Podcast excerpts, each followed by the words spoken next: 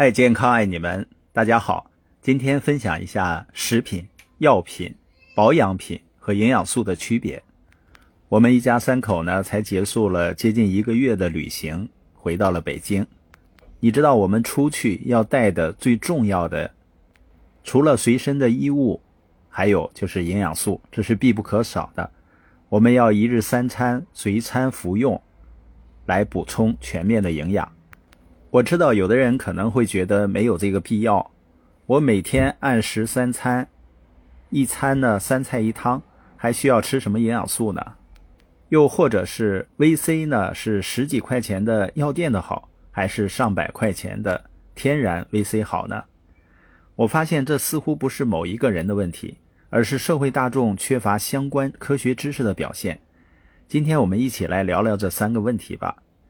10几元的药用 VC 和100元的 VC 有啥区别？第二，每天定时3餐且3菜1汤，还要不要补充营养素？第三，保养品和营养素，这是一回事吗？我们先从前段时间最热的一个讨论开始说起，10几元和100元的 VC 有啥区别？获得赞同最多的回答都是认为没什么区别。事实上，在大多数问题上，只要是不花钱又省事儿的回答都会得到大量赞同。那我问你们，桑塔纳和奔驰有什么不同？你可能会说材质、发动机的功率、内饰、安全性、速度都不一样。为什么知道这么多不一样呢？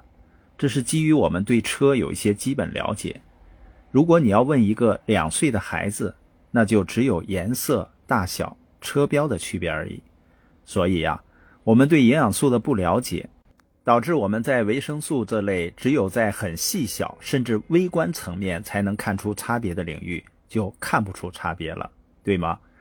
隐藏在这个问题背后的区分逻辑其实是药品和膳食补充剂的区别。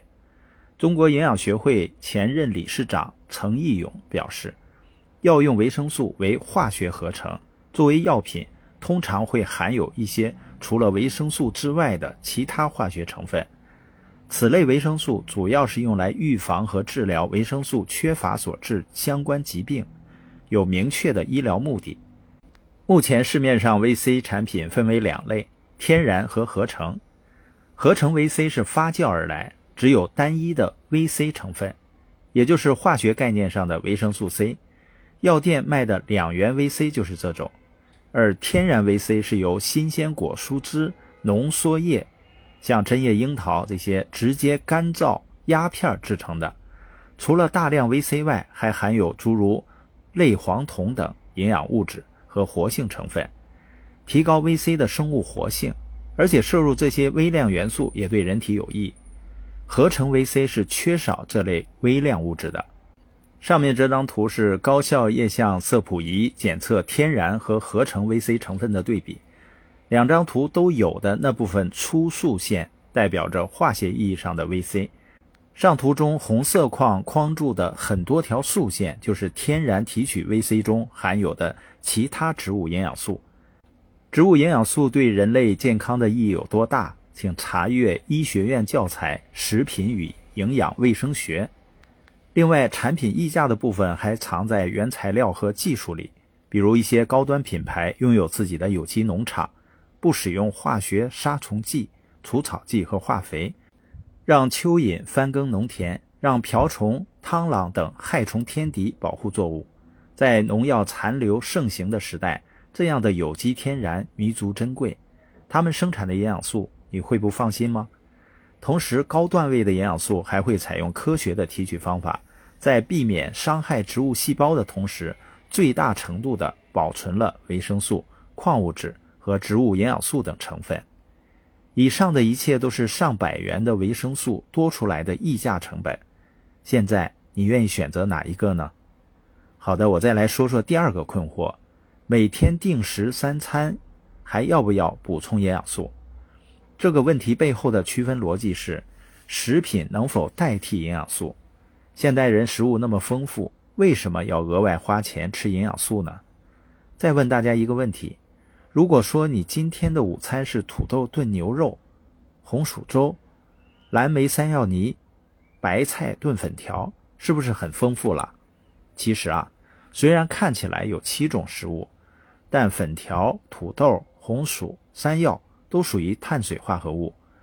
评估下来，7大营养素只占了3种，所以食物丰富不等于营养丰富。其次，我们再看看中国居民膳食指南里的每日营养素标准。且不说如果要达标，你得吃加起来好几斤的蔬果肉类。著名营养学家斯佩科特在《饮食的迷思》中说道，美国的新鲜蔬菜水果和肉类中所含的维生素只有50年前同类产品的1半。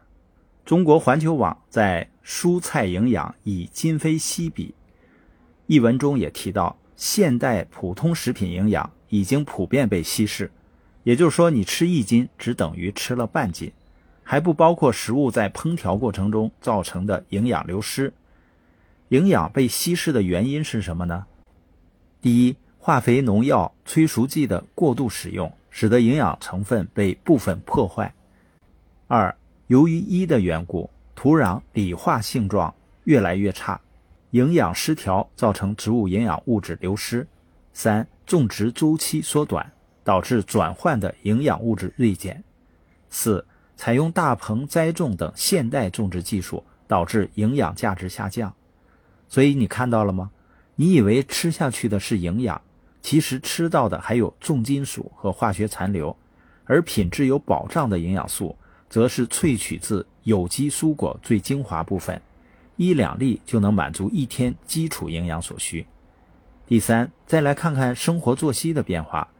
盘古开天，茹毛饮血，上古人类过着健康而劳累的狩猎生活，但现在原本应该用来撕虎皮的爪子在玩手机，原来用来长途奔跑的双腿现在用来踩油门，身体还是那个身体，但运动量明显跟不上了。